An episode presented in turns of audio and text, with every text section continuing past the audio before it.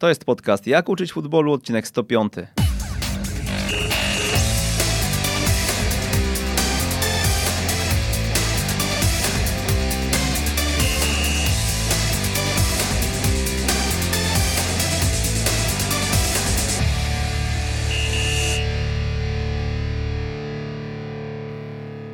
Jak uczyć futbolu, odcinek 105 przy mikrofonie Przemysław Mamczak.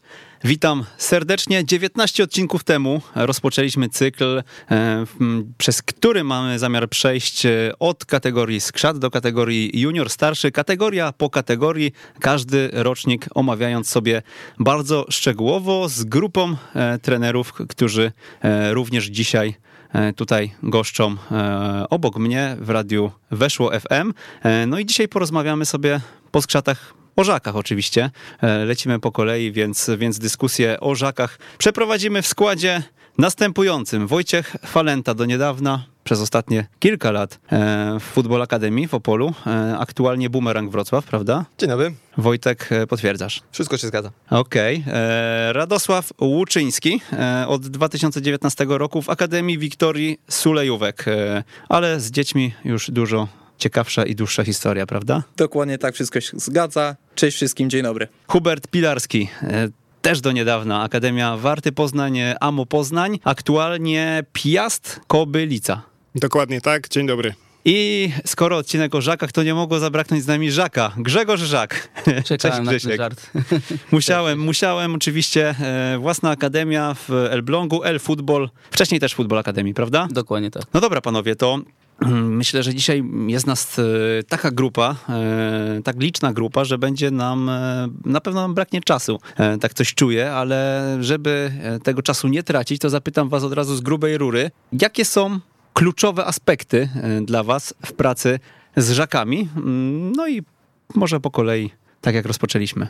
Ja myślę, że najważniejszym aspektem, nie tylko pewnie w pracy z żakami, ale skupiając się na tej kategorii, jest dostosowanie jakby takiego procesu treningowego do grupy zawodników, z jaką pracujemy. Zarówno pod kątem tego, na jakim te dzieci są etapie, czy wcześniej przeszły kategorię skrzata, czy trenują piłkę nożną od trzech lat, od dwóch, od roku, czy dopiero zaczynają, no bo zupełnie inaczej będziemy pracować z taką grupą, która ma już za sobą te kilka lat treningów, a inaczej będziemy pracować z grupą siedmiolatków, która dopiero zaczyna swoją przygodę z piłką nożną. E, na pewno musimy wziąć też pod uwagę to, e, jakie są umiejętności, jaki jest potencjał dzieci, które mamy w grupie, zarówno jako grupy, jak i każdego z zawodników osobno. E, no i też zwrócić uwagę na taką sferę bardziej psychologiczną, czyli z jakim, jakie w ogóle są potrzeby dzieci, które mamy przed sobą, z jakimi one motywacjami przychodzą na, na trening. Czy to są dzieci, które pasjonują się piłką nożną i piłka nożna jest dla nich, może nie wszystkim, ale jest bardzo ważna, czy są to bardziej dzieci, które piłkę nożną lubią, ale niekoniecznie to jest ich pasja i poza tym, że one przyjdą dwa czy trzy razy w tygodniu na trening, to aż tak dużo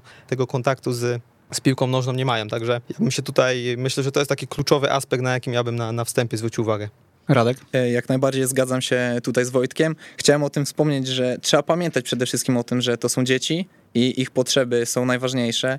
E, przede wszystkim pod kątem ich rozwoju, ale również budowania tej bardzo szerokiej e, podstawy piramidy szkolenia, żebyśmy sprawili, aby te dzieci chciały w kolejnych e, latach również trenować, żebyśmy potem, gdy będą coraz starsi, mieli w czym wybierać i mogli selekcjonować potem te dzieci, które ewentualnie kiedyś będą mogły profesjonalnie uprawiać piłkę.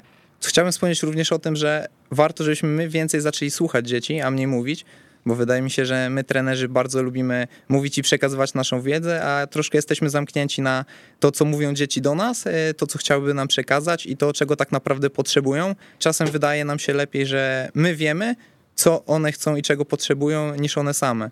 I wydaje mi się, że właśnie warto jest, aby e, poświęcić więcej uwagi im i tego, czego chcą. Radek widać, że świeżo po Imopexisie 1-0, e, no z półtora tygodnia temu, prawda? U tak, profesora tak. Hucińskiego i Tomka na szkoleniu. E, no dobra, no to lecimy dalej. Hubert? E, ja uważam, że są dwa najważniejsze aspekty w pracy z rzekami, czy w pracy z tą kategorią wiekową. Po pierwsze jest to pasja, bo tak naprawdę to są nadal małe dzieci i to, że my pokażemy im, że sport, że piłka nożna to jest nasza pasja, że przychodzimy tam na trening, że mamy z tego radość, że my też się rozwijamy poprzez trening, poprzez pracę z nimi, ale i przez zabawę z nimi, sprawi, że oni też to pokochają i, i, i może kiedyś e, tam rozpali się w nich e, pasja do piłki, może przy tym zostaną. Także to jest pierwsza rzecz, e, a druga rzecz to, to współpraca z rodzicami, już od najmłodszych lat, od najmłodszych zawodników, rodziców najmłodszych zawodników trzeba uświadamiać i, i, i, i, nauczyć ich, w jaki sposób powinni zachowywać się na treningach, na meczach, po meczach i jak z nami mają współpracować. Także te dwa aspekty uważam za kluczowe. Ja bym dodał jeszcze od siebie te dwa, e, tu i chłopaki, co wymieniali, pasja jak najbardziej, właśnie mm, świadomość pracy, z kim, e, z kim współpracujemy, z jaką kategorią dzieci. Ja bym dorzucił na pewno tutaj jeszcze organizacja pracy, czyli to, że ja jako trener przychodzę przygotowany na zajęcia, jak się nie przygotuję, to jest problem, bo już później mi coś ucieka. Muszę być przygotowany na zajęcia, dobrze zorganizowane, czyli boisko, jakby nasze, nasze miejsce pracy jest e, rozłożone i ja wiem, co chcę po kolei robić, żeby dziecko nie uciekało, nie, nie traciło czasu, tak, albo później rozbijało grupy. To, to jest dla mnie jakby też bardzo ważne w tym tym, w, tym, w tym aspekcie. Dużo aspektów tutaj dotyczy ogólnie pracy z dziećmi. Myślę, że tak jak powiedzieliście o tej pasji, no to istotnym jest też te, to, żeby mm, no nie zawsze liczyć, że te wszystkie dzieciaki z naszej grupy, szczególnie w tak młodym wieku, e, dojdą na poziom Ligi Mistrzów, a jednak rozwijać ich jako ludzie, ludzi, którzy będą e, w stanie funkcjonować później e, w społeczeństwie, będą w stanie tworzyć fajne zespoły w pracy, być może nie związanej z piłką, a być może właśnie pójdą w stronę trenowania, będzie, będą uprawiali piłkę nożną gdzieś po godzinach, gdzieś e, rekreacyjnie.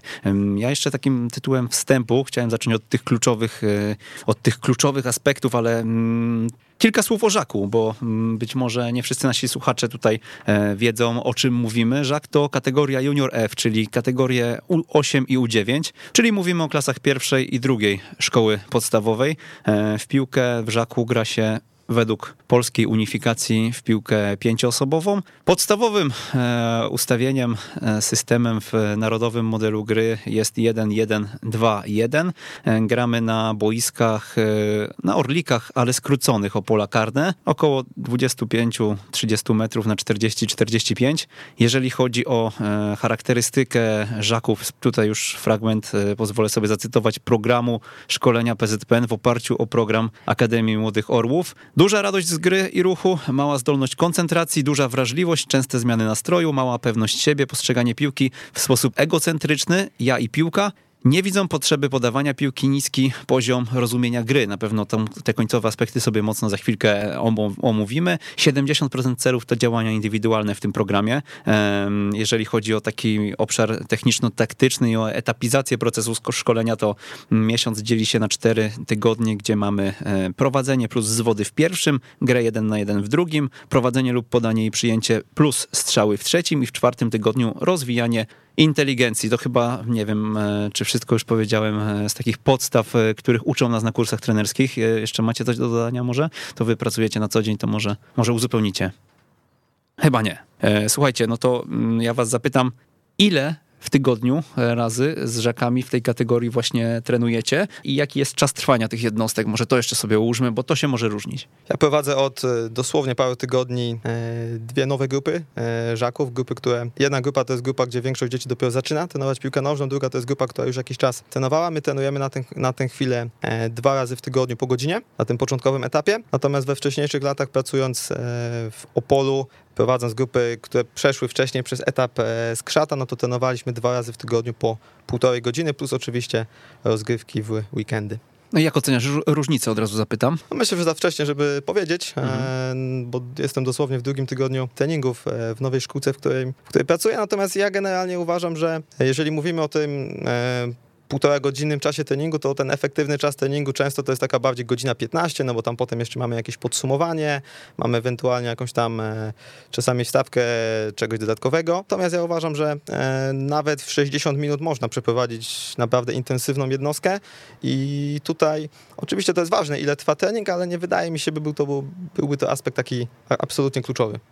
My w naszej akademii pracujemy trzy razy w tygodniu w tej kategorii wiekowej. E, Według planu szkolenia e, trening może trwać od 60 aż do 90 minut. E, Zazwyczaj jednak my trenowaliśmy od 75 do 90 minut i najczęściej była ta górna granica, czyli 90 minut treningu. W Poznaniu wygląda, tam gdzie pracowałem, wyglądało to tak, że te treningi trwały 75 minut. Tak samo było w Akademii Młodych Orłów. No właśnie, to tutaj miałeś doświadczenie takie Tak, typowo dokładnie. związkowe, które o tym, co przytoczyłem chyba, to chyba się na tym opierało, prawda? Dokładnie tak, treningi trwały 75 minut. Bardzo często też chłopcy, którzy przyjeżdżali na Akademię Młodych Orłów, yy, trenowali też w klubie dwa razy w tygodniu, plus dwa treningi w Akademii Młodych Orłów, czyli łącznie cztery jednostki treningowe, plus mecz w weekend, czyli, czyli całkiem sporo, ale nie uważam, żeby to było dla nich za dużo. Jeżeli oni to lubili, jeżeli byli na wysokim poziomie i też byli zmotywowani do tego, żeby, żeby trenować, to, to było to dla nich e, wystarczająco. Natomiast u nas w szkółce FL Football Elbląg y, sytuacja wygląda tak, że Żak młodszy to jest y, dwa razy w tygodniu trenujemy. Mm, y, Jednostka treningowa 75 minut, ale tu jakby mm, zajęcia mamy teoretycznie półtora, półtora godziny, ale tak jak tu też Wojtek wspomniał, że to jest y, chwila omówienia zajęć. Po zajęciach głównych jest jakaś zabawa rozluźniająca, więc tak, tak naprawdę to jest e, 75 minut y, zajęć, plus do tego jest E, Wszystkie dzieci zgłaszamy do ligi naszej związkowej, także mają dodatkowo jeszcze w tygodniu e, jeden mecz ligowy. Natomiast Żak Starszy to jest ta kategoria, gdzie już powoli oni skłaniają się do piłki w następnej sezonie si- siedmioosobowej Orlika. Mają, trenują trzy razy plus e, czwarte zajęcie to też liga. Mhm. No dobra, to jest e, tak jak się spodziewaliśmy, mniej więcej bardzo e, podobne. Powiedzcie mi, według was, e, zakładam, że wszyscy za takiego dobrego trenera od kategorii Żak się uważacie, co cechuje dobrego trenera Żaków? Ja myślę, że dobry trener Żaków jest elastyczny. W nawiązaniu do tego, o czym trochę powiedziałem wcześniej, że to jest trener, który potrafi się jakby dostosować do tej grupy zawodników, e, z którymi pracuje, zarówno pod kątem tego, na jakim te dzieci są etapie treningowym, e, jakie są ich umiejętności, potencjał, jakie mają potrzeby, ale też indywidualnie pod kątem jakby komunikacji z każdym dzieckiem, no bo wiadomo, że musimy, e, obejmując jakąkolwiek nową grupę, to musimy nawiązać z dziećmi relacje, no bo tak naprawdę od tego, jakie relacje zbudujemy z każdym poszczególnym zawodnikiem, e, no zależy późniejsza efektywność naszej, naszej pracy. I myślę, że to jest taka rzecz, którą gdzieś tam warto wziąć e, pod uwagę. Ja akurat jestem teraz na, w takim okresie, że e, pracuję z wieloma nowymi dziećmi, więc jest to gdzieś tam e, taki aspekt, na który starałem się zwrócić uwagę, zarówno pod kątem tego, żeby te dzieci poznać, pod kątem począwszy od imion, po to po obserwację typów modeli zachowań, tutaj nawiązując trochę do modelu DISC, który częścią i części słuchaczy z pewnością jest, e, jest znany. Tak naprawdę, jeżeli już dojdziemy do tego, do tego momentu, gdzie już będziemy mniej więcej wiedzieli, z jakimi dziećmi ma, mamy do czynienia, też jaka jest dynamika grupy, jak to się gdzieś tam, e, jak to się gdzieś tam e, rzutuje, no to wtedy tak naprawdę jesteśmy w stanie, e, my tak naprawdę powinniśmy się dostosować bardziej do dzieci, niż oczekiwać tego, że dzieci, zwłaszcza na tym etapie wiekowym, gdzieś tam dostosują się do nas. Po raz kolejny muszę zgodzić się z Wojtkiem, Ja więc się sorry, że ten, ja się uśmiecham, ale tak wszyscy lecimy e, według początkowego, e, według początkowych ustaleń. Śmiało panowie możecie sobie przerywać, możemy dyskutować, po co tutaj jesteśmy. Dobra, będziemy tak robić w kolejnych wejściach. Na pewno zgadzam się z Wojtkiem, dodam od siebie, że dobry trener cechuje się cierpliwością, zarówno podczas treningu, tak, bo dzieci są różne, różnie się zachowują, więc e, musimy wykazywać duże zrozumienie i cierpliwość e, do naszych podopiecznych, ale również e, do postępów, bo każde dziecko rozwija się w swoim indywidualnym tempie, więc musimy być cierpliwi w, w oczekiwaniu po prostu na efekty naszej pracy. I dodałbym też umiejętność trenera w rozpoznawaniu indywidualnych potrzeb i motywacji dzieci, bo nie wiemy tak naprawdę na początku, czy dziecko przychodzi na trening, bo samo bardzo lubi piłkę i chciałoby trenować, czy rodzic wysyła swojego syna bądź córkę mm, na trening, e, bo chciałby mieć Roberta Lewandowskiego w domu, e, albo po prostu chciałby, żeby dziecko się poruszało, więc e, to jest bardzo ważne, żeby dotrzeć e, do tych motywacji potrzeb dzieci i według e, nich e, z nimi pracować.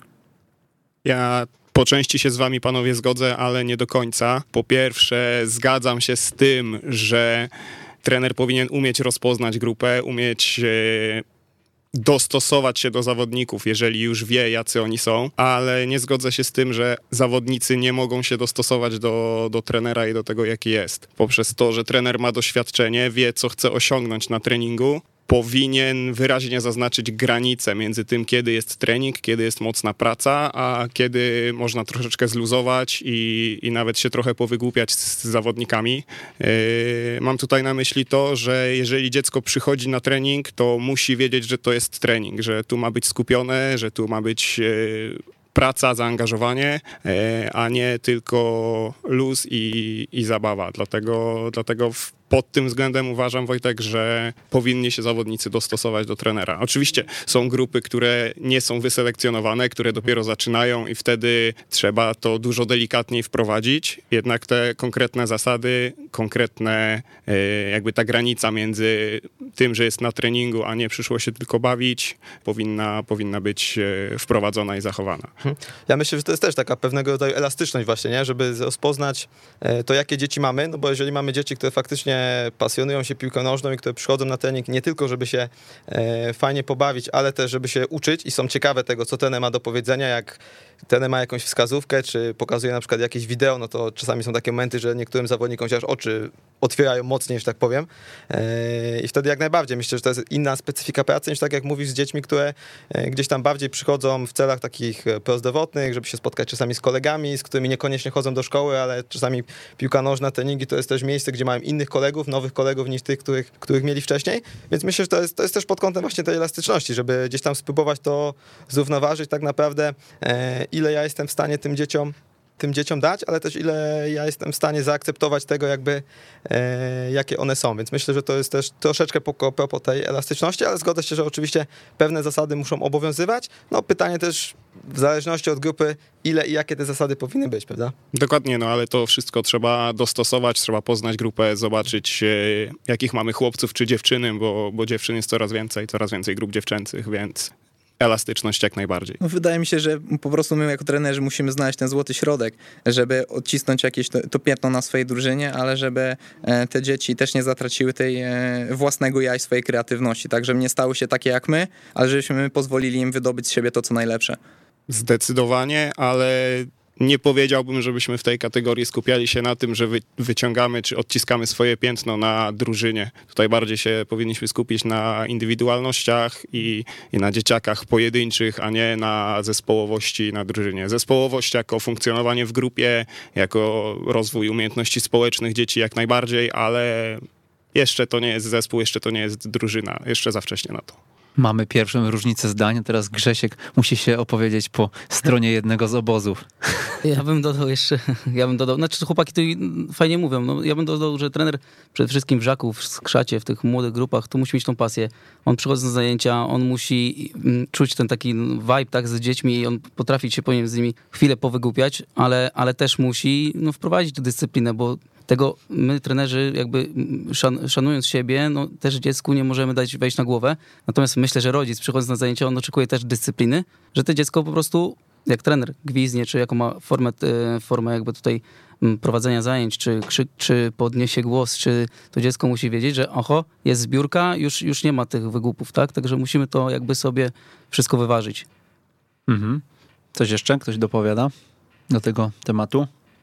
Mamy takie tutaj e, stałe treści, które, które przy żakach, e, przy skrzatach, przepraszam, nam się e, dosyć sprawdziły, natomiast, natomiast tutaj jak najbardziej te, te, te poboczne wątki mogą być ciekawe. No ja myślę, że tutaj pasja to znowu taka cecha, która w całym treningu dzieci gdzieś, gdzieś funkcjonować musi, ale mm, no znowu pytanie też, czy w Polsce mm, i ogólnie w szkoleniu jesteśmy w stanie e, takimi faktycznie pasjonatami tych żaków być. Czy wy jesteście takimi pasjonatami? Bo ja tutaj często rozmawiam z różnymi ludźmi. No wiemy, że ta specjalizacja na etapie żaków raczej nie istnieje jeszcze w Polsce. Być może gdzieś są jakieś pojedyncze przypadki, gdzie, gdzie faktycznie można funkcjonować i stawać się specjalistą z tego zakresu. Natomiast generalnie no to każdy gdzieś e, stara się uciekać coraz wyżej, bo tam wiadomo, że można powiedzieć o większej profesjonalizacji, tych treningów jest więcej. Wtedy to też się wiąże z jakąś wypłatą e, odpowiednią do, do, do ambicji trenerów. E, więc jak to, jak to jest u was, powiedzcie? To znaczy, na przykład y, u nas, jak y, mamy akademię, która szkoli do wieku orlika, Mhm. no to jakby my dążymy do tego, żeby być jak najlepsi w tych grupach, tak? Czy to jest szat, orlik, czy, czy żak. No my musimy jakby stawać się mm, tutaj po tej stronie, żeby jak najlepiej się rozwijać, żeby te dzieci, wychodząc od nas, były, tak jak y, tutaj mówimy, fajnie wychowane, fajnie się rozwijały jakby sportowo, fizycznie i żeby to dziecko, powiedzmy, wyszło, które jakoś tą, w, w, w piłkę, jeżeli będzie chciał grać, to będzie miał umiejętności takie, które po wyjściu z kategorii na przykład żak czy orlik powinno posiadać, tak? Czyli to, jest dobra grany jeden na jeden i, i, i wszystkie związane z tym elementy. Ale większość twoich trenerów e, jest tak faktycznie na lata, że mówią, e, mówią do ciebie, prezesie, e, zostaję tutaj i się będę specjalizował w żakach, czy, czy, czy tak jak mówiłem wcześniej, że raczej będą, e, traktują to jako etap o swojej przygody? Znaczy dobieramy, w naszej akademii dobieramy jakby trenerów pod kątem też ludzi, których znamy, to tak można powiedzieć. Mamy, mamy fajną grupę, fajną grupę trenerów, którzy, no jesteśmy jakby tutaj dobrymi kolegami, przyjaciółmi jakby z lat wcześniejszych, gdzie się znaliśmy. No, oni chcą tutaj pracować. To jest, y, to jest wiecie, w, w grupach młodszych to jest też fajna praca. To nie jest tak, że tutaj nie ma takiej y, parcia na wynik a- i, i, i chcemy osiągnąć, że, znaczy musi się zgadzać jakiś wynik na tablicy. To jest też właśnie fajna sprawa, że ja na y, przejmuję grupę, tak jak mamy grupa, załóżmy Żaka jest naborowa i przychodzi chłopiec, który tam powiedzmy nie grał nigdy w piłkę, fajnie się rusza, tak, chce, chce coś zrobić. Za pół roku ja go widzę, a on naprawdę poprawił jakby technikę uderzenia piłki, podaje piłkę wewnętrzną częścią stopy. Są takie detale, potrafi zagrać jeden na jeden. To też y, jakby cieszy, cieszy widok, nie? Także u nas trenerzy są, no, można powiedzieć, pasjonatami i oni chcą to robić. Ja nie mam sygnału, żeby oni chcieli gdzieś iść indziej, nie? No, ciekawy temat. E, Ja myślę, że jest coraz więcej trenerów, którzy chcą się specjalizować w tych e, najmłodszych kategoriach i w ogóle chcą się specjalizować w danej, w danej kategorii. Myślę, że ten trend e, będzie kontynuowany.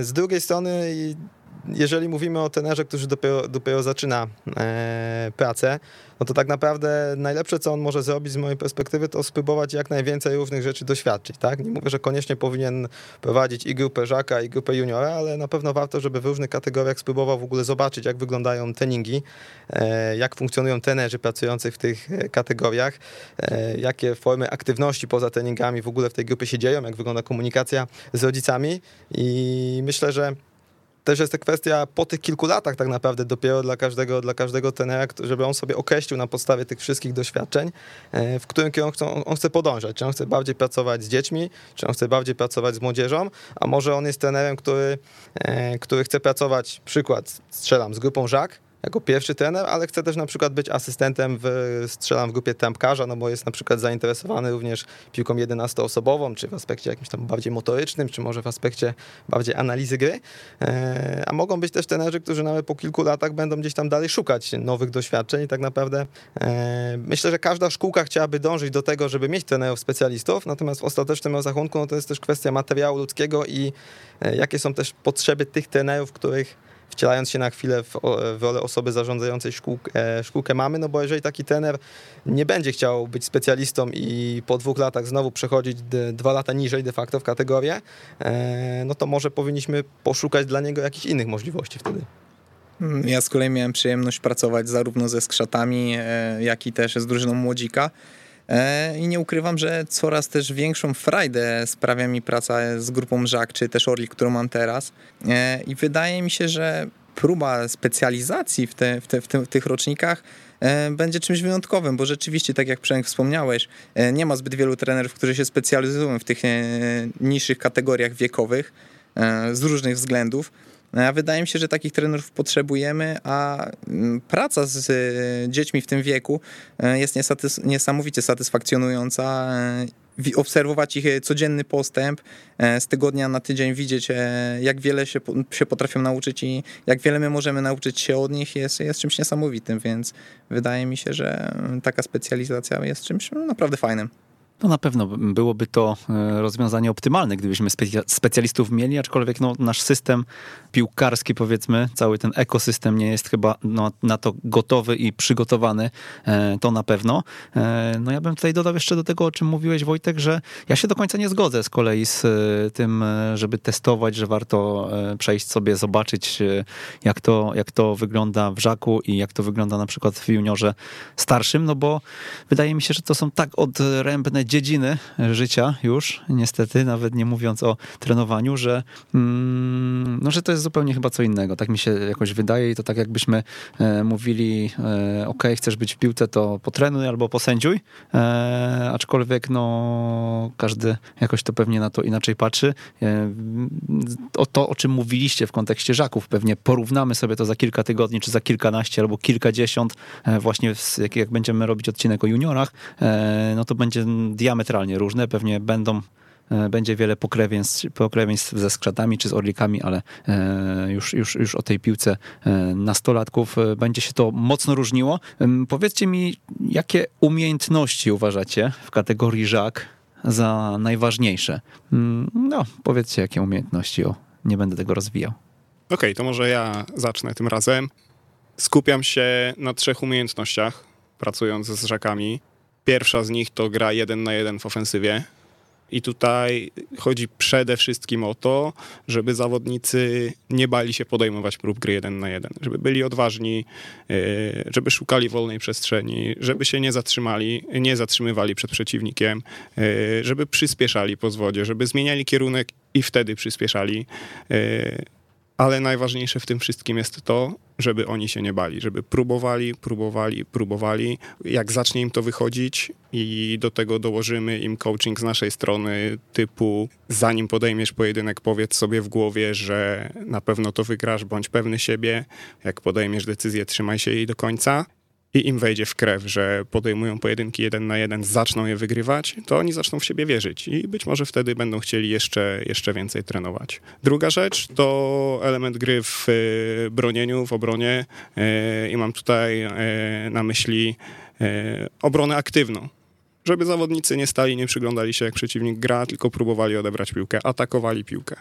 To jest naj, najprostszy, największy skrót myślowy, jaki, jaki mogę co do tego powiedzieć, ale tak, chcę, żeby moi zawodnicy, moje, moje żaki atakowały piłkę, żeby próbowały ją odbierać. E, A trzecia rzecz, e, i to też łączy się trochę z tym, co powiedział Grzesiu wcześniej, czyli Żaka, i tak też to było w Akademii Młodych Orów. Żaka dzielimy na Żaka młodszego i Żaka starszego. W tym Żaku młodszym jeszcze bym tego nie wprowadzał, ale w Żaku starszym już tak, bo tam już dochodzi element podania, przyjęcia piłki, a ja skupiłbym się na tworzeniu linii podania, czyli próby. Ja to tłumaczę zawodnikom w sposób taki: spróbuj pomóc swojemu koledze, który ma piłkę, swoim ustawieniem, żeby może miał możliwość podania do ciebie, jeżeli nie da rady wygrać pojedynku jeden na jeden. E, Więc tworzenie linii podania jako wsparcie dla kolegi, jako, jako trzecia umiejętność. Jak wy, e, co wy o tym myślicie, zanim opowiecie o swoich umiejętnościach może, o, tej, o tym ostatnim wątku, bo no, pytanie, ty pracowałeś, mówimy o Akademii e, raczej mm, na wysokim poziomie, prawda? Mówimy Zdecydowanie o, o Warcie Poznań. mieliśmy wyselekcjonowane grupy. I tak samo w AMO Poznań, prawda? Tak. To co, mm, panowie, na to? E, Ja się zgadzam z tym, że jest e, dosyć spora różnica z mojego doświadczenia między kategorią U8 a kategorią U9. E, Myślę, że ta kategoria U8 to dziecko jeszcze jest na etapie egocentryzmu w większości przypadków. W kategorii U9 już z tego egocentryzmu często wyszło. Nawet nie wychodzi, ale już wyszło i faktycznie to już nie jest tylko, to już nie jest ten moment, że jest ja i piłka, tylko jest ja, piłka, ale pojawia się też partner, zarówno na boisku, jak i poza boiskiem, gdzie dzieci już większą uwagę zwracają na siebie, zwracają uwagę nawet czasami kolegom na to, jak ktoś się spóźni, jak ktoś ma nie te gety i tak dalej, i tak dalej. E, My w ramach ciekawostki w Football Academy mieliśmy troszeczkę inaczej kategorie podzielone, bo u nas e, kategorie U5 i U6 to były grupy Beckham, tak się nazywały od angielskich piłkarzy, U7 i U8 to była kategoria Owen, a potem U9, U10 to już były kategorie Lampard, czyli my de facto kategoria U9 to była inna kategoria niż kategoria U8. To są oczywiście pewnego rodzaju detale. Jest to system e, bardziej hiszpański niż niemiecki, no bo w Hiszpanii jest tak, że właśnie U7, U8 to jest jedna kategoria, U9, U10 i tak dalej. W Niemczech jest ten model, który przyjął Polski Związek Piłki Nożnej, natomiast faktycznie zgodziłbym się z, Hu- z Hubertem, że jest ta, e, jest ta różnica między już chłopcami w tym żaku, żaku starszym, że oni już, e, nie powiedziałbym, że grają zespołowo, ale już zwracają uwagę na to, że grają z partnerem, a nie tylko gdzieś tam na boisku sami sobie. A to jak jeszcze wygląda w Anglii, zapytam ciebie, bo wiem, że ty mocno Mhm. angielskie systemy szkolenia śledziłeś i tam nawet kończyłeś kurs, prawda? Tak, tak. W Anglii jest, e, nie ma aż tak szczegółowego podziału, jest podział na trzy fazy, czyli od, od 5 do 11 roku życia mamy e, tak zwaną foundation phase, czyli ten start jakby.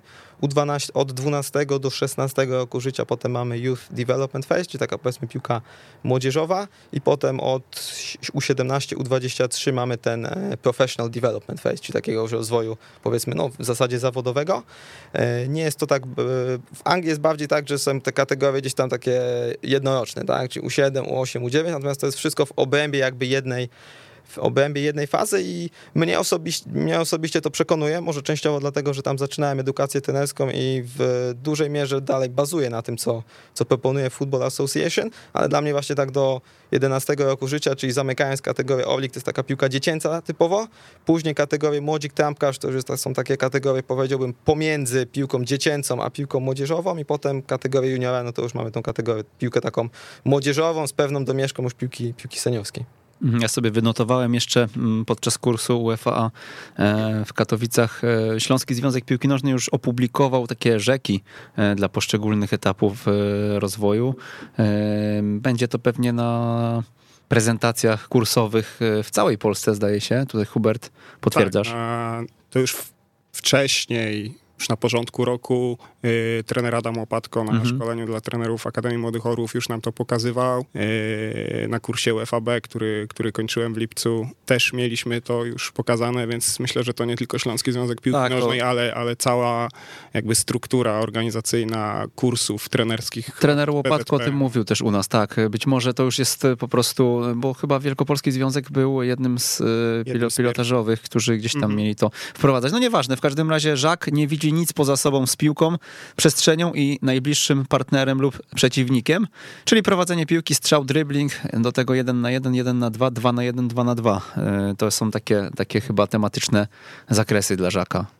Kiwacie głowami, więc, tak. więc ruszamy dalej. E, Też, e, słowo wchodzę, Przemek. No, spokojnie, E, fajnie, o to że, chodzi, e, Radek. Fajnie, że chłopaki, Hubert i Wojtek wspomnieli o tych wielkich różnicach pomiędzy U8 i U9, bo rzeczywiście, jeśli mamy niewysekcjonowaną grupę U8, to warto skupić się na prowadzeniu i tym, że rzeczywiście jestem ja jako zawodnik i, i piłka i tylko na tym się skupiam, ewentualnie jeszcze jakieś czucie piłki E, i potem wraz z postępem tej grupy w starszej kategorii Żaka Starszego już dochodzimy do tego 1 na 1 w ataku, 1 na 1 w obronie, o którym wspominał Hubert, E, ale chciałem też wspomnieć o rzeczy, których nie powiedzieliście, czyli o tej mocno zaniedbanej stronie, czyli sprawności ogólnej i koordynacji, bo czy nam się to podoba, czy nie, My musimy też na treningach e, w mniejszych ośrodkach pracować na, nad tymi elementami z dziećmi, bo dzieci mają bardzo duże braki, jeśli chodzi o sprawność ogólną, o koordynację, o sprawność ruchową. I pomimo tego, że utyskujemy często na, na, na, ten, na braki w tym elemencie, to, to musimy w jakiś sposób te braki e, rekompensować i poświęcać na nie czas e, na treningu.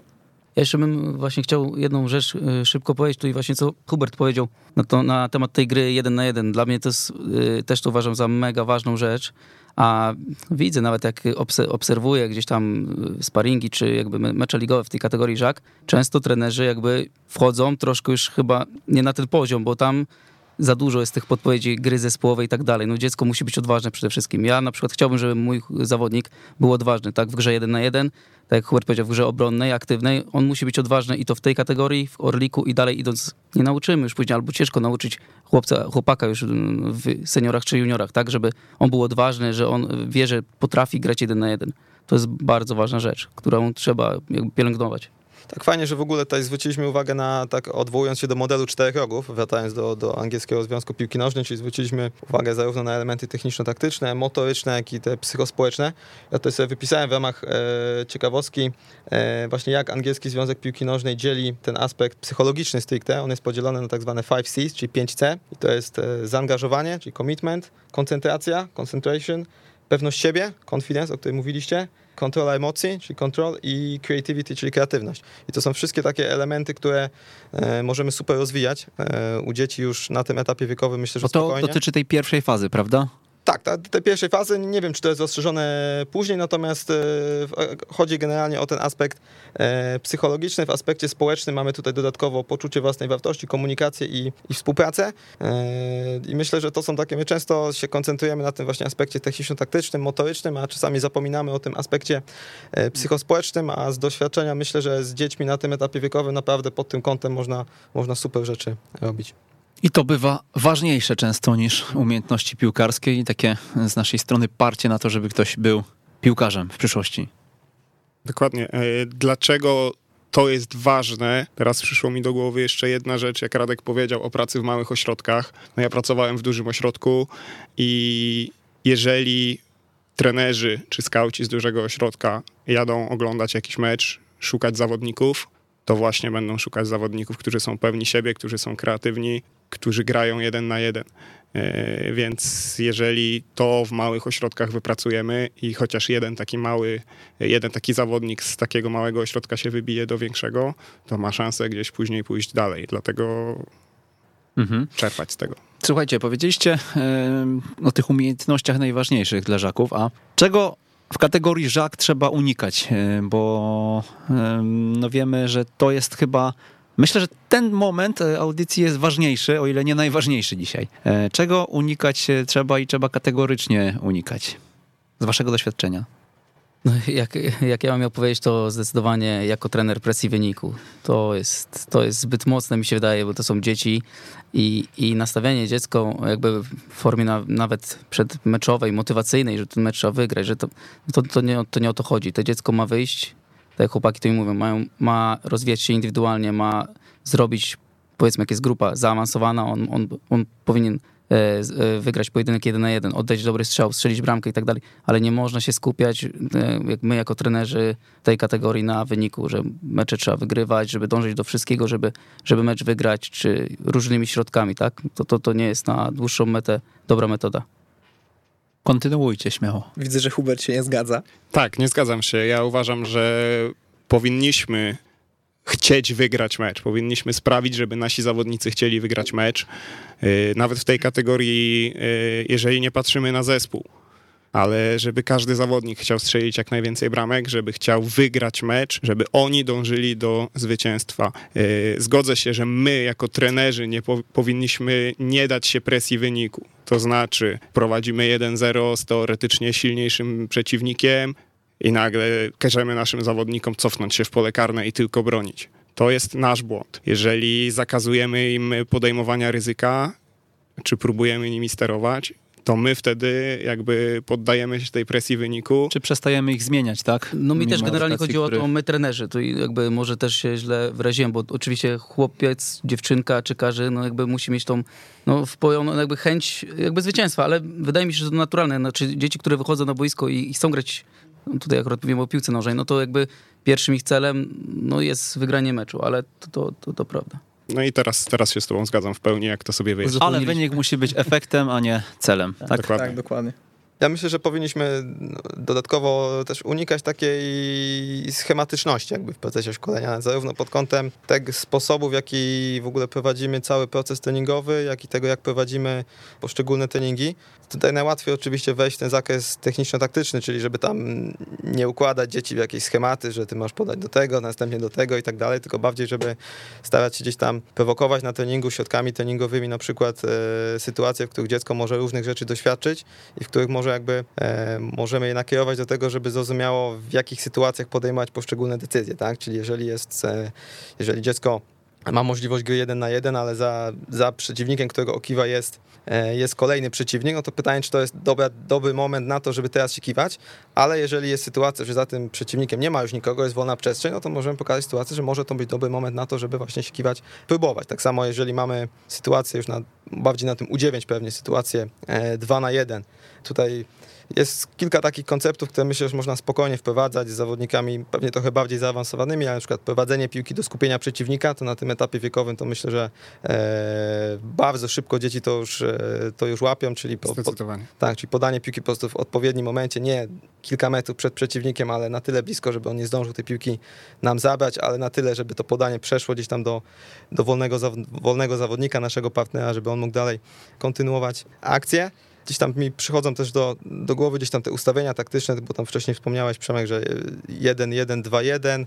Ja gdzieś tam próbowałem różnych ustawień, ale dzisiaj mówiąc szczerze, bardziej próbuję, bardziej bym od tego, od tego odszedł i jednak starał się skupić bardziej na tym rozwoju indywidualnym, żeby zawodnicy bardziej po prostu rozumieli, byli w stanie wychwycić różne sytuacje na boisku i w zależności od tego, jaka jest sytuacja, po prostu podjąć odpowiednią decyzję, czy by, się nie przywiązywali do konkretnych miejsc na boisku, do, do gdzieś tam konkretnych przestrzeni, tylko starali się bardziej e, no, rozpoznać to, co się po prostu w danej, w danej sytuacji dzieje, czyli bardziej taka, znowu trochę taka elastyczność, ale też pod kątem bardziej tego właśnie rozumienia gry, niż takiego trochę e, schematycznego budowania tego procesu treningowego, czy doboru środków treningowych. A jeżeli mówimy o tej etapizacji e, i mm, poszczególnych blokach w poszczególne tygodnie, też tutaj to, co powiedziałeś, tego dotyczy, żeby nie zawsze, powiedzmy, nie wiem, w pierwszym tygodniu miesiąca skupiać się na prowadzeniu i zwodach, a, a w drugim na jeden na jeden? No tak, no to zawsze schematy są generalnie, ja to często mówię, że schematy są generalnie bardzo fajne, bo one pozwalają nam usystematyzować wiedzę, po, po, pomagają nam gdzieś tak sobie uporządkować tą naszą e, pracę, natomiast czasami my się potem za bardzo może do nich e, przyzwyczajamy i może czasami troszeczkę to z- paradoksalnie trochę zabija nasze myślenie, taką naszą, naszą kreatywność, tak? No bo to jest tak jak podczas treningu, jeżeli mamy fajną grę, która fajnie idzie, no to pytanie, czy chcemy już zmieniać ten środek treningowy, czy chcemy przychodzić dalej, czy jednak chcemy zostawić. Albo może jest sytuacja czasami w, grze zadaniowej, że coś nam przyszło fajnego do głowy, co można by teraz gdzieś tam dzieciom zasugerować, albo zadać jakieś pytanie i w efekcie tego na przykład gra zostanie wydłużona, nie? Także to, to jest często o tym profesor Huciński mówi, żeby się tak nie ograniczać do tego, że każda część treningowa musi trwać tyle i tyle. I tak samo można powiedzieć o tej etapizacji. No jeżeli robimy coś przez, mamy jakieś tam prowadzenie piłki, na przykład było wspomniane, jeżeli robimy coś przez na przykład cztery treningi, naszym celem jest e, prowadzenie piłki czy tematem i czujemy, że jeszcze pod, fajnie byłoby jeszcze jeden trening temu prowadzeniu poświęcić, żeby jeszcze coś móc, jeszcze mocniej gdzieś tam może usystematyzować, to pytanie, czy nie powinniśmy właśnie poświęcić tego piątego treningu, zostać jeszcze w tym poprzednim bloku, a przejść na, za, za tam kolejny trening czy za dwa treningi do, do kolejnego. Także myślę, że schematy są fajne, ale myślę, że czasami troszeczkę sami siebie ograniczamy, tak kurczowo się ich trzymając. To czego jeszcze unikamy? Czego jeszcze unikamy? To sobie nawet e, zapisałem. To jest rzecz, którą uważam za bardzo ważną, czyli unikajmy tego, żeby rozczulać się nad zawodnikami, żeby jakby traktować ich po macoszemu. Mam tu na myśli sytuację, kiedy nasz zawodnik jest na przykład faulowany, kopnięty, nie podnosi się z boiska od razu. Ale to są dzieci, oni bardzo, one bardzo często potrzebują uwagi, próbują w ten sposób zwrócić na siebie uwagę. Nie reagujmy, nie podbiegajmy do niego, wstań, graj dalej, e, musisz sobie poradzić. e, Stwarzajmy im trudne warunki tak naprawdę, bo, bo w dzisiejszych czasach e, no dzieci są w wiele miejsc po prostu dowożone przez rodziców. E, Rodzice często za nich e, wykonują różne domowe czynności. E, Mówię tutaj to z doświadczenia. Jeżeli dzieciak nie, nie posprząta w swoim pokoju, to mama często to za niego zrobi. Jeżeli nie chce ubrać butów od razu, to mama mu je zawiąże, bo się spieszy. Na boisku no, wymagajmy od nich więcej, ale to jest trudne. Musimy być cierpliwi, bo, bo, bo nie, zawsze, nie zawsze to się uda. Tak, mam podobne doświadczenia. Też uważam, że od dzieci warto wymagać i dzieci też są niesamowicie inteligentne i czasami potrafią w łatwy sposób wykorzystać to, że wiedzą, że my im pomożemy. To jest taki moment, gdzie dzieci są inteligentniejsze od nas, często paradoksalnie, i my tak dajemy się im nabierać, e, szczerze mówiąc. To jest, e, to, to jest powiązane też z samodzielnością, prawda? I to wspomniałeś tutaj o takiej samodzielności w działaniu, ja bym też dodał do tego taką samodzielność w myśleniu, czyli często e, dziecko wchodzi na trening i nie wie na przykład, co się dzieje, czy jakie jest zadanie, i przychodzi do nas po gotową odpowiedź, to może niekoniecznie im, jemu tą odpowiedź dajmy, ale nakierujmy go, żeby w jakiś inny sposób spróbował się dowiedzieć, co się na treningu dzieje, no bo sposobów jest wiele. Może się zapytać kolegi, może zaobserwować to, co się dzieje i na tej podstawie gdzieś tam e, szybko się dowiedzieć. Czasami jest w stanie nawet to zrobić e, szybciej niż w momencie, gdy przyjdzie do nas, my mu wytłumaczymy, a tak naprawdę mogłoby to zrobić dużo szybciej. Także myślę, że ja sobie zawsze właśnie tą samodzielność dzielę na samodzielność z jednej strony w działaniu, typu tam wiązanie butów, czy i samodzielność też w myśleniu, żeby nie dawać tym dzieciom gotowych rozwiązań, tylko żeby starać je nakierować tak też na przyszłość trochę do tego, żeby było w stanie e, jakby samodzielnie do pewnych rzeczy w łatwy tak naprawdę sposób dochodzić. Tym e, właśnie, co Wojtek powiedział, e, wiązanie butów, to mam taki właśnie od siebie jakby żywy przykład. Mm, jak byłem z grupą właśnie Żak, oni wtedy byli Żak młodszy, tak, ale to była grupa, która naprawdę fajnie się rozwija i, i tak dalej i właśnie był problem wiązania butów. Prowadzić zajęcia, zorganizowany jesteś, podchodzi dziecko, trenerze, zawią, trenerze zawiąże. No zawiąże, wiążesz te buty i co, tak, co, co chwilę ktoś się uczy. Ja im powiedziałem tak, siedliśmy sobie przed treningiem, chłopaki, mamy challenge nowy, macie miesiąc czasu, żeby się nauczyć wiązać buty, macie rodziców, pomogą wam. Po miesiącu był teścik, zawiązali, wszyscy zawiązali, dostali od razu odpowiedź, kto nie zawiąże butów, kończy trening i przychodzi na następny, jak, jak pokaże mi zawiązane. Nauczyli się, nie? To jest ta, ta dyscyplina, o której mówicie też, taki, żeby się wymagali. To jest fajne, że wspominacie właśnie o tym wiązaniu butów, bo nawet w, w tym punkcie o trzy najważniejsze umiejętności w tej kategorii, w bonusowym, w, jako bonus napisałem wiązanie sznurówek, czyli to się przejawia, widzę, w, u, u, każdego z nas. E, chciałem też wspomnieć, czego, co uważam, że my powinniśmy unikać. E, nie wiem, czy to będzie kontrowersyjne, czy nie, ale odniosę się też do imienia Peksisu i profesora Hucińskiego, E, wydaje mi się, że powinniśmy unikać krzyczenia na dzieci. Jeśli krzykiem wymuszamy na nich większą intensywność, jeśli krzykiem wymuszamy na nich dyscyplinę, e, czy po prostu e, wszystko, wszystkie elementy, które na treningu prowadzimy jest krzyk. Nie mówię tu o pracy głosem czy podniesionym tonie, tylko o krzyku. E, uważam, się, uważam, że powinniśmy się tego wystrzegać. Ja bardzo często słyszałem, że jestem za spokojny, że nie krzyczę na dzieci.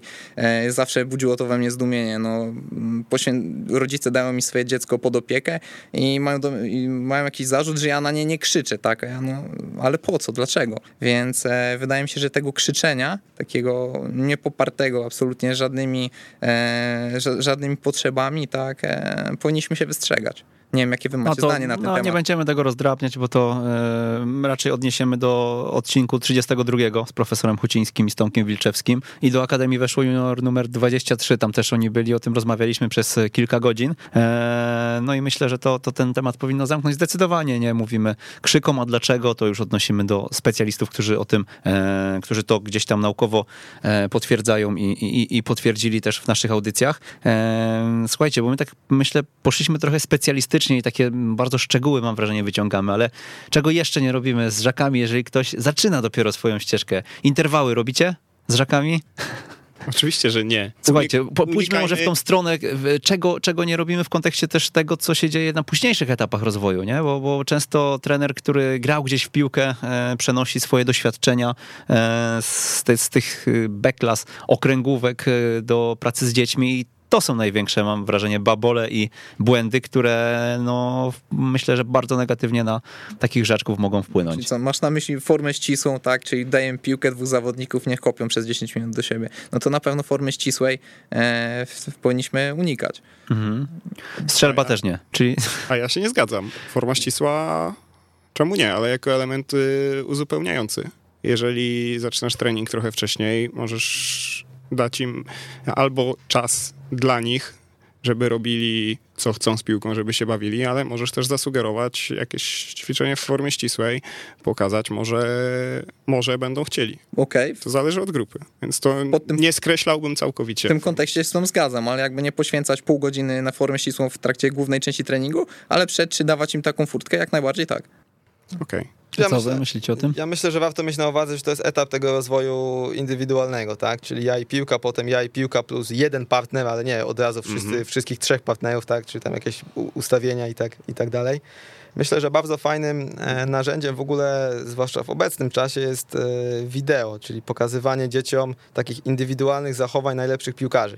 Ja sobie ostatnio nawet robię właśnie taki folder z takimi e, opisanymi zachowaniami, zarówno pod kątem techniczno-taktycznym, jak i nawet pod kątem psychologicznym, czyli pokazanie różnego rodzaju sytuacji, w których najlepsi zawodnicy, a jeżeli w ogóle wiemy, że jakieś dziecko ma ulubioną drużynę albo ulubionego zawodnika i pokazanie mu, co robi ten zawodnik, to z doświadczenia widzę, że dzieci potrafią no, w błyskawiczny sposób pewne elementy jakby od razu przenieść na boisko, ale znowu koncentrując się stricte na tym, rozwoju indywidualnym. No tutaj wcześniej mówiłem o prowadzeniu do skupienia jako jednym elemencie. Innym elementem, który mi na, na szybko przychodzi do głowy jest bieganie z piłką przed przeciwnika w momencie, gdy mam go obok siebie, czyli takie zabieganie mu drogi. Często dzieci na to, na to mówią i to dzieci na tym etapie wiekowym są w stanie, nawet na etapie U8 są w stanie spokojnie to, tak. spokojnie to zrozumieć i, i tego rodzaju właśnie małe, małe elementy, które ja też sobie myślę tak, że pod kątem tego jakby patrzenia bardziej na zespół, to trochę szkoda jakby tego etapu, gdzie dzieci niekoniecznie jeszcze są na to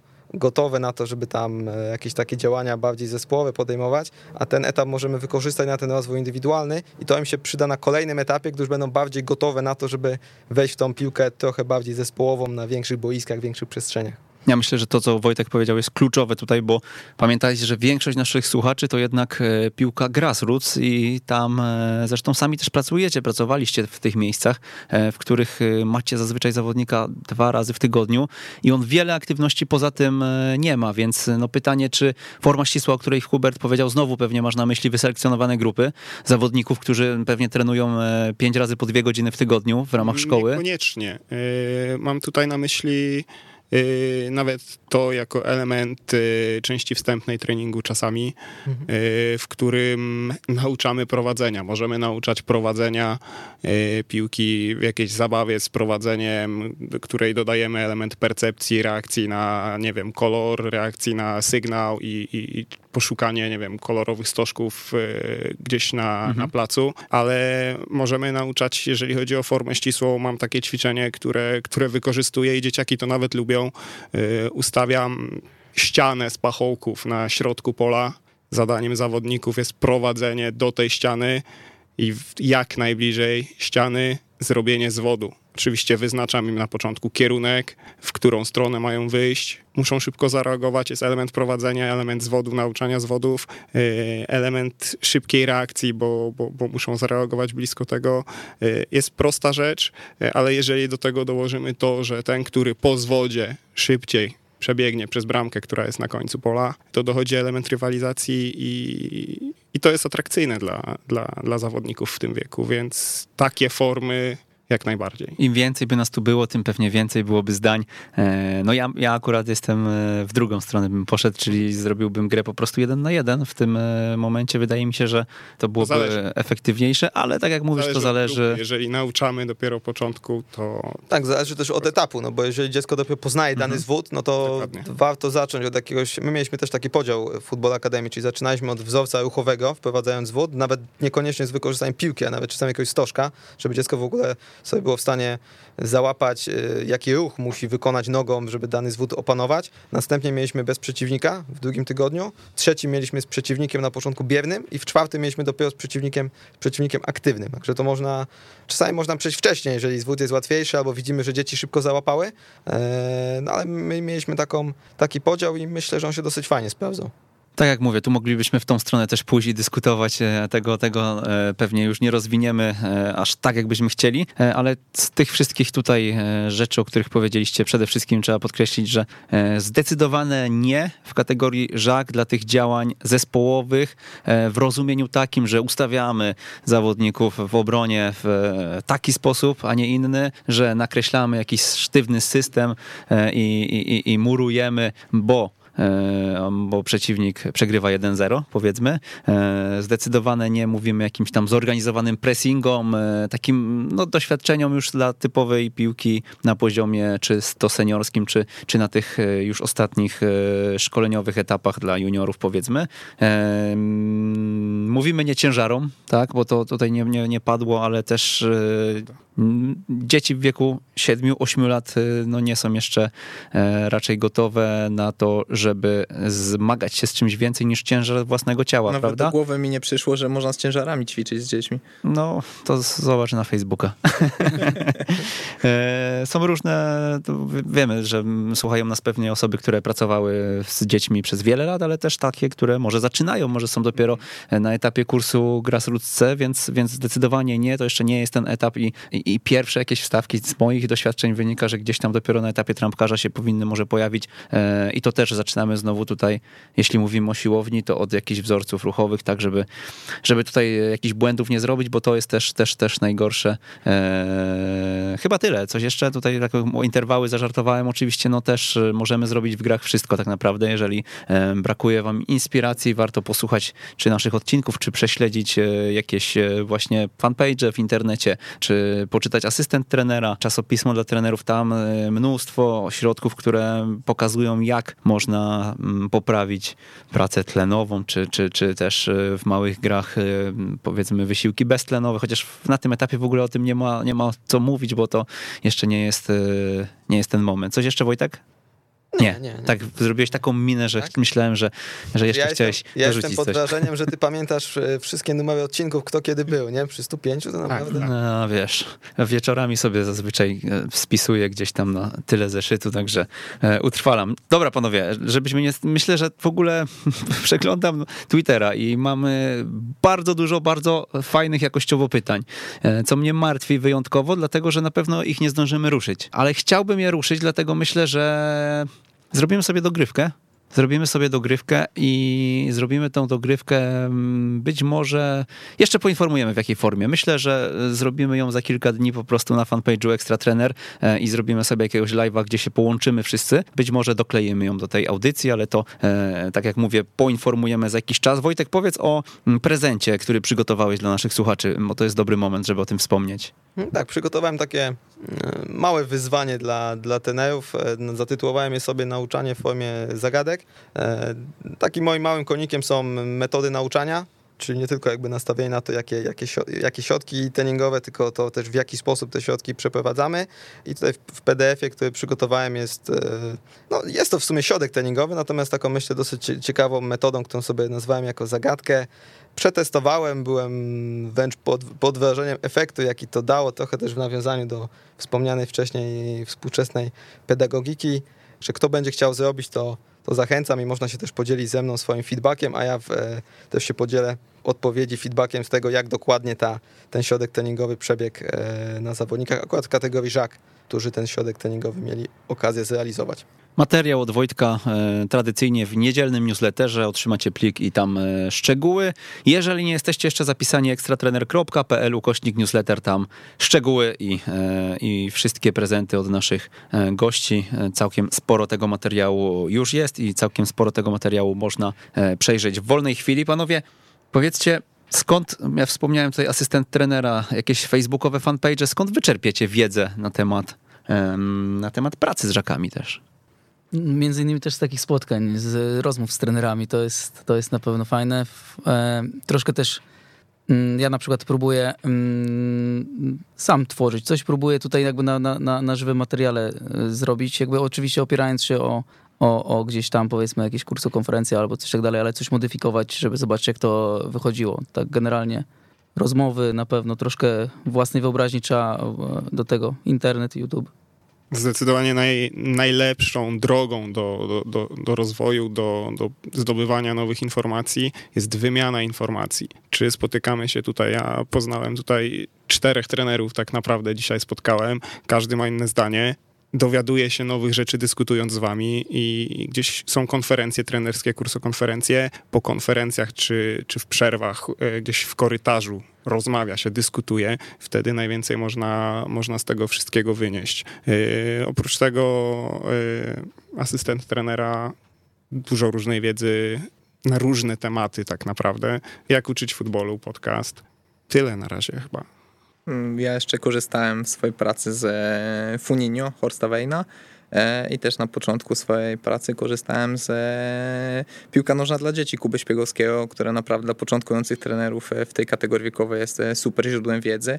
E, I wydaje mi się że też to, co Grzesiek powiedział. Własny trening, własna praca i analiza tego, co działa na mojej grupie, co mogę poprawić, co mogę zrobić lepiej i, i na, tym, na tym powinniśmy bazować. Ja bardzo dużo czerpię niezmiennie z angielskiego Związku Piłki Nożnej, nie ukrywam. Na początkowym okresie właśnie bardzo dużo jeździłem na różnego rodzaju szkolenia, konferencje, ale takie skierowane właśnie stricte pod dzieci Czyli niekoniecznie gdzieś tam te, więcej jest generalnie szkoleń pod, bardziej pod młodzież, pod te starsze kategorie, ale myślę, że kilka lat temu było też dosyć, dosyć sporo różnego rodzaju wydarzeń organizowanych w, przez, no głównie to były prywatne takie inicjatywy, umówmy się, od, oddolne, także trochę, trochę Polski zjeździłem gdzieś tam szukając, szukając wiedzy.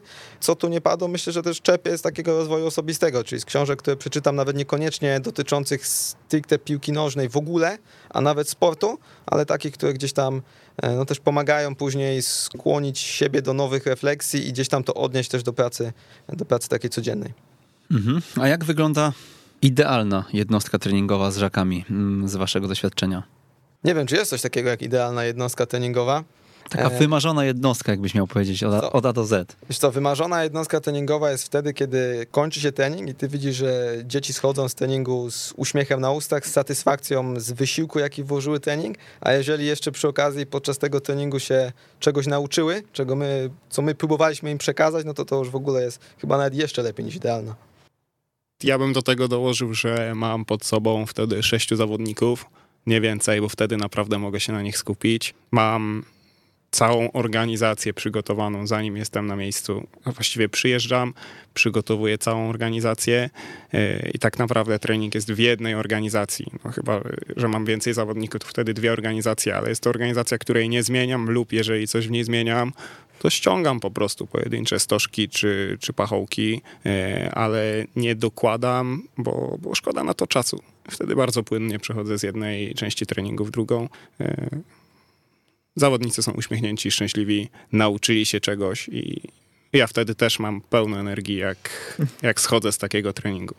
Dokładnie rewelacyjne też by było, gdyby zawodnicy przychodzili te 15 minut przed treningiem i mieli czas dla siebie, na ten czas wolny, żeby porozmawiać z kolegami, pograć samemu, bo często e, zawodnicy są przywożeni punkty godzin rozpoczęcia treningu lub nawet chwilę później, więc e, próbują nadrabiać ten stracony czas, rozmawiają jeszcze jak już trening powinien się zacząć, a idealnie by było, gdy przyszli 15 minut wcześniej, mieli czas dla siebie i już gdy zaczyna się trening, to e, mogą w pełni poświęcić się i skoncentrować już ćwiczeniom. Jeszcze bym dorzucił, że, żeby zawodnik, jeżeli miał być to idealny trening, żeby ten zawodnik, powiedzmy taki w tym wrzaku, przyszedł taki świadomy już tego, że o, jak tu jestem skupiony na treningu, skoncentrowany i, i wszystko, robię to, co trener powie, jestem ułożony, nie? To jest idealnie. Odpowiednio nawodniony, Tak.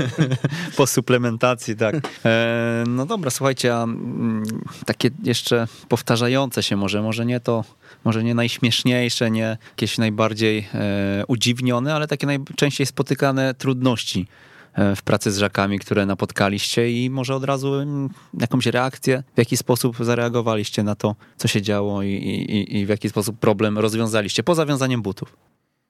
Mimo, iż to nie są już skrzaty, Żaki. no, mówię, mimo iż to już nie są skrzaty, Mhm. oni są starsi, mają 8, mają 9 lat, Mhm. to nadal zdarzają się momenty, kiedy dziecko przychodzi na trening i nie ma humoru. W pewnym momencie stwierdza, że nie chce trenować, że chce iść do mamy, albo trening wtorkowy przedwczoraj. Dziecko mi zaczęło płakać na treningu. Dziewięciolatek, ośmiolatek, przepraszam. Nie chce trenować. Co się dzieje? Nie chce trenować. Przestań płakać, usiądź, odpocznij. Jak się uspokoisz, to przyjdź, powiedz mi o co chodzi, bo dopiero wtedy będę mógł cię zrozumieć. Jeżeli płaczesz, ja nie rozumiem, co ty do mnie mówisz. Zawodnik do mnie przyszedł i mówi, trenerze, bo ja chcę iść do mojej maskotki. To maskotka teraz jest w domu, trzyma za ciebie kciuki, kibicuje ci, a ty skup się na treningu, daj z siebie wszystko, jak wrócisz, to na pewno wszystko jej opowiesz i, i będzie wszystko dobrze. No, młody jeszcze chwilę popłakał, otarł łzy, ale za chwilę wrócił i pracował przez następne 45 minut już do końca. Już no było super. Także to może być problem dla zwłaszcza początkujących trenerów, którzy nie zawsze są, mają wykształcenie pedagogiczne. Nie zawsze są po AWF-ach, e, tylko po prostu skończyli grassroots scenę w tej chwili i, i, i zaczynają, zaczynają pracę z dziećmi. Ja bym może jeszcze dodał, e, żeby mm, jakby trener, który przychodzi do tej grupy, powiedzmy, który zaczyna pracę w żaku, musi e, wiedzieć o tym, jakby, że ten dziecko jest, tak jak wcześniej mówiłem, bardzo ma niski poziom koncentracji. My nie możemy przed treningiem, powiedzmy, omawiając zajęcia, po kolei powiedzieć całego harmonogramu, co my chcemy dzisiaj zrobić, no bo on po 30 sekundach już się wyłącza, drugi, jeden, później trzeci z czwartym y, się tam wygłupia. Musimy w krótkich, e, krótkiej informacji przekazywać przerwy, później wracamy, znowu krótko opisuję te ćwiczenie, żeby żeby te, skupienie tego dziecka było jak największe, bo to jest problem na pewno w żaku, koncentracja. Tak, odnosząc się trochę do tego, to ja bym wskazał, że czasami może ta największa trudność jest w nas i w naszych oczekiwaniach, że my byśmy chcieli, żeby przyjść na trening i tak jak mówiliście, żeby wszyscy byli przed czasem, że wszyscy dzisiaj mieli swój dzień, byli skoncentrowani, jak e, trener zacznie mówić, to od razu wszyscy, jak, jak, może nie jak na baczność, ale wszyscy słuchają i nic ich absolutnie wokół, wokół nie rozprasza. E, A czasami zdarzają się grupy, gdzie gdzieś tam tych dzieci, takich bardziej e, powiedziałbym społecznych, mających mnóstwo energii jest, jest więcej. Ta dynamika grupy potrafi być zupełnie inna. Teraz pytanie, czy, czy my nie powinniśmy jednak trochę zmienić tego swojego sposobu, żeby się do tych dzieci dostosować. No, ja nawet w e, jednym z ostatnich numerów asystenta trenera napisałem taki tekst właśnie o, pracy z taką, z taką grupą, gdzie ja na przykład w pewnym momencie e, przestałem robić zbiórki na początku treningu, tylko zawsze się witałem z dziećmi indywidualnie i od razu przechodziłem po prostu do jakby do części treningowej, bo wiedziałem, że podczas tej zbiórki po prostu tam po jedno dziecko gdzieś tam wokół biega, inni gdzieś tam się są zajęci rozmową i tak naprawdę doszedłem w pewnym momencie do tego, że przestałem się na to denerwować, tylko po prostu zmieniłem, jakby zmieniłem sposób jakby organizacji treningu, zacząłem więcej rzeczy przekazywać dzieciom indywidualnie, aniżeli grupowo i myślę, że te treningi na pewno wyglądały dużo płynniej, były dużo bardziej intensywne i myślę, że, że nadal były efektywne, a może nawet bardziej niż wcześniej, także też bym czasami zwrócił uwagę na taką trudność, która może być w nas samych, aniżeli w tym otoczeniu, które, które jest wokół nas. Bo ja jeszcze wspomniałbym o pewnej trudności w prowadzeniu, ale schodząc już z boiska, czyli współpracy z rodzicami. Bo o tym nie wspomnieliśmy, a wydaje mi się, że e, naszą ogromną rolą jest e, właśnie wytłumaczenie rodzicom, na czym polega ta praca w tej kategorii wiekowej, na tym, żebyśmy mówili jednym głosem, tak, i żebyśmy to, co wpajamy dzieciom na treningach, potem e, usłyszeli od rodziców, a nie zupełnie inne rzeczy. A jak wiemy dobrze, to oczekiwania rodziców są często dużo, za dużo zawyżone względem tego, w jakiej kategorii wiekowej te dzieci są i na jakim są etapie rozwoju. I myślę, że to też dla mnie jest ogromne pole do, do rozwoju, bo ta współpraca na pewno nie jest taka, jakbym sobie życzył. O współpracy z rodzicami też mieliśmy bardzo dobry odcinek z Kubą Szpiegowskim. Zaskoczę cię Wojtek, numer 79 też pamiętam. E, więc... Sprawdzimy potem, sprawdzimy. Tak, tak, ale ten e, odcinek oczywiście też podlinkujemy, bo też dużo wartościowych tam treści było od e, Kuby. Powiedzcie, bo to jeszcze nie padło też dzisiaj. My tak idziemy w stronę tej piłki nożnej, a czy dzieci w wieku e, 7-8 lat e, uzupełniają w jakiś sposób e, to, te wasze treningi poprzez inne sporty? Bo wiemy, że dzisiaj na podwórku nie spędzają tyle czasu co kiedyś e, i no tej, tego wszechstronnego czania, tego, te, te- tego wszechstronnego rozwoju fizycznego brakuje. E, No pytanie, jakie są znowu wasze doświadczenia i, i jak na to patrzycie? Myślę, że tak. Myślę, że na ogół. No, to zależy też gdzie i na jakie dzieci trafimy, oczywiście, ale nie, myślę, że dzisiaj też ta oferta tych zajęć e, dodatkowych jest, e, jest taka, że no, zwłaszcza w miastach dzieci mają dużo też różnego rodzaju aktywności.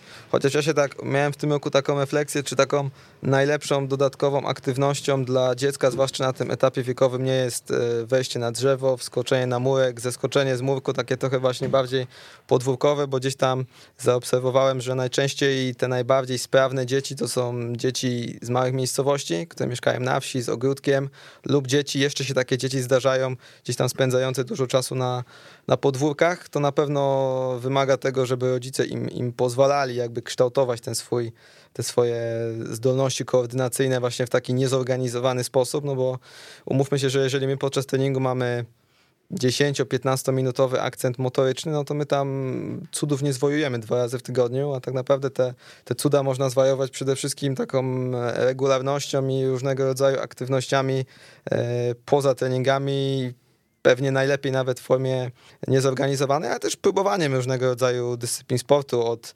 e, od pływania przez jakieś zajęcia dodatkowe w szkole, czy nawet jakieś sporty zimowe typu łyżwy, narty. Myślę, że na tym etapie wiekowym im więcej różnych bodźców tak naprawdę, tym lepiej. Wiadomo, że część rzeczy się dziecku nie spodoba, tu połknie bakcyla, tu niekoniecznie, ale myślę, że warto dziecku jak najwięcej rzeczy pokazać. Plus taki typ życia.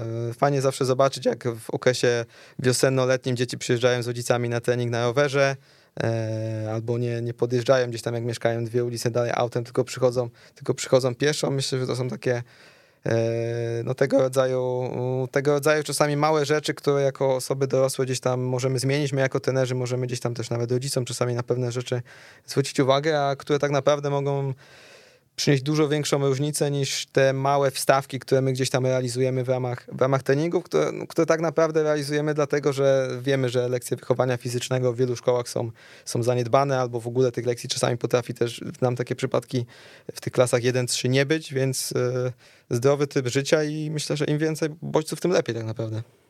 Mhm, no właśnie, aktywność fizyczna i taka, takie zachęcanie do tego, żebyśmy po prostu spędzali ten czas na sportowo, nawet z rodzicami, na rowerze czy, czy w parku. To też jest chyba istotne. Pozycje, powiedzcie jeszcze, bo tutaj mówiliście o zmianach, już coś tam wspomnieliśmy gdzieś, gdzieś między wierszami, ale pozycjonujecie już zawodników, że ty będziesz obrońcą, ty na skrzydełko, bo jesteś szybki, e, no i bramkarz oczywiście na bramkę.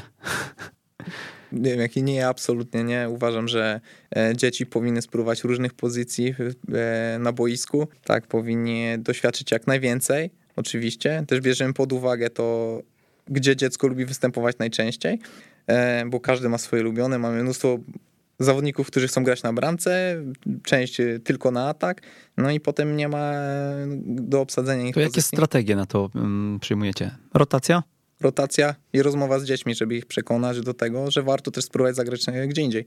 Mhm. Czyli co, wchodzi e, zawodnik z ławki na atak, ten z ataku się przesuwa na skrzydło, powiedzmy, tak? Skrzydłowy tak, na obronę, bramka, obrońca na bramkę. No, można to albo zmieniać w trakcie meczu, albo może na bardziej na etapie U9, gdzieś tam bardziej na przykład turniejami, czy na przykład na jednym turnieju grasz mhm. na tej pozycji, na następnym mhm. turnieju grasz na przykład na innej. I też no, musimy uwzględniać, no bo są dzieci, które bardzo lubią jedną pozycję i pewnie na tej pozycji w trakcie sezonu będą grały najwięcej, ale w żadnym wypadku myślę, że nie powinniśmy gdzieś tam e, no, też ich e, ograniczać pod kątem tego, żeby spróbowali też gry na różnych pozycjach.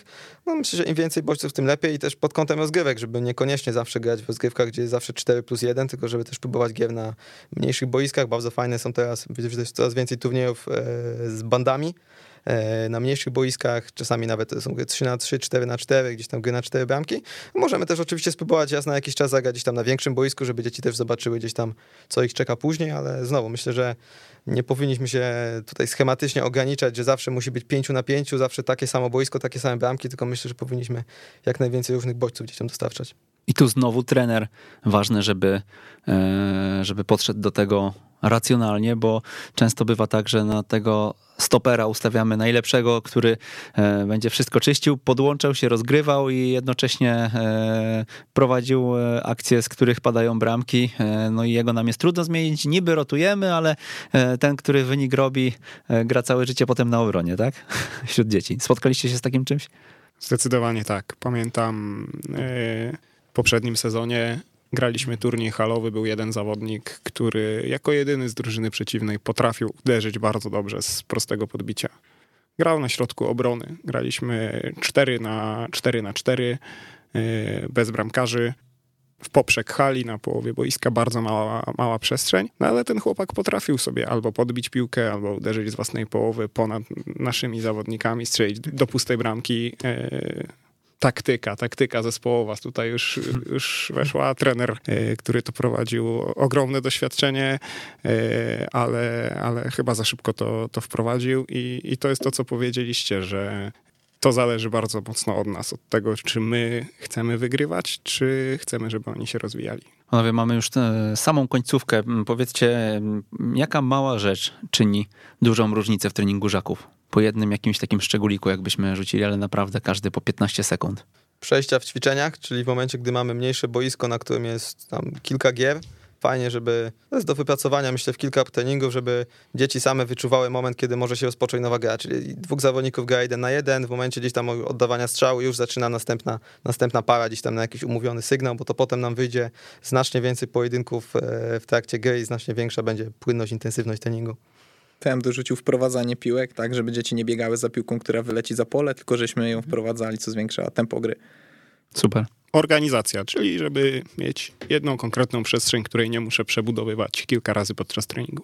No ja bym na koniec dorzucił, żeby nauczyć dzieci punktualności rodziców. Okej, okay. E, a jaką radę dalibyście trenerom, trenerom, mm, którzy pracują z rzekami? Po jednej radzie. Nie dajcie rodzicom wejść sobie na głowę. To wy tutaj jesteście ekspertami i wiecie, po co prowadzicie trening, wiecie, wiecie jaką, jakiej konkretnej umiejętności w danym e, treningu chcecie nauczyć zawodników i nawet jak rodzice z wami po treningu dyskutują, a czemu oni tak mało sobie podawali, wytłumaczcie to merytorycznie, nie dajcie sobie wejść na głowę. Ja bym dorzucił konse- konsekwencje też. Tak jak rozmawialiśmy tutaj o tym, o tych wynikach i o tej grze właśnie, nie, żeby się trenerzy też nie jakby nie załamywali, że przegrali jeden czy tam piąty mecz, robili swoją pracę, tak, dobrze wykonywali to, co mają robić, rozwijać to dziecko indywidualnie i, i, i bądźcie konsekwentni naprawdę w tym, co robicie. Weź pod uwagę to, z jakimi konkretnie dziećmi pracujesz, staraj się do tego w jakimś stopniu dostosować, no i skup się mocno na rozwoju indywidualnym, bo na ten rozwój zespołowy jeszcze przyjdzie czas za, za ileś lat. E, naucz się filtrować wiadomości, bo mamy tak duży dostęp do wiedzy, treningów e, z całego świata. Naucz się filtrować te, te wiadomości i dostosowywać do, do potrzeb Twoich i Twojej grupy. Pięknie się rozkręciliście, aż szkoda, że kończymy. Słuchajcie, jeszcze na koniec w takim razie jakieś zdanie, z którym chcielibyście naszych słuchaczy zostawić może? Chociaż to te rady takie mm, były budujące, więc nie wiem, jeszcze ktoś coś dorzuci? Czy miałem jedno, ale nie zapisałem go sobie kilka Mhm. dni temu i mi uciekło, ale wymyśliłem inne. Pójdę bardziej w rozwój osobisty. Odkryj to, co cię napędza do działania. E, Tego życzymy w takim razie wszystkim naszym słuchaczom. Odkryjcie to, co napędzi was do działania. Słuchajcie, panowie, bardzo dziękuję dzisiaj za wizytę. E, Bardzo się przyjemnie rozmawiało. Wiedziałem, że nam zabraknie czasu. E, Ja już w międzyczasie wymyśliłem. Zrobimy po prostu live'a. Mm, W mm, poniedziałek zrobimy sobie live'a wieczorem. Tam e, użyjemy wszystkich pytań, które były na Twitterze, wszystkich, które się pojawią jeszcze po audycji. E, No i będzie też możliwość na żywo dołączyć do dyskusji, bądź, e, bądź zrobimy też tak, że można będzie zadać to pytanie, napisać je po prostu. Tam sobie podyskutujemy, opowiemy o waszych książkowych inspiracjach jeszcze, bo tego też nie zmieściliśmy. No i tyle. A link do tego live'a za kilka dni się pojawi też w opisie odcinka 105 na ekstratrener.pl ukośnik 105. E, Nie było chyba e, źle, co? Jak oceniacie? Szkoda, że już koniec. Tak odnoszę się do tego, że mm, mieliśmy możliwość dziś, dzisiaj zgłosić się do odcinka. My szukamy trenerów, którzy porozmawiają z nami o, o kategorii, e, o poszczególnych kategoriach. Ja myślę, że muszę pomyśleć o tym, żeby wydłużyć kolejne kategorie, natomiast, e, natomiast oczywiście mm, fajnie, że wy się zgłosiliście, zgłosiło się jeszcze kilka osób, które e, mogły się tutaj dzisiaj pojawić. Nie ma się czego bać, do odważnych świat należy, więc zachęcamy na przyszłość do kategorii Orlik, Młodzik i tak dalej.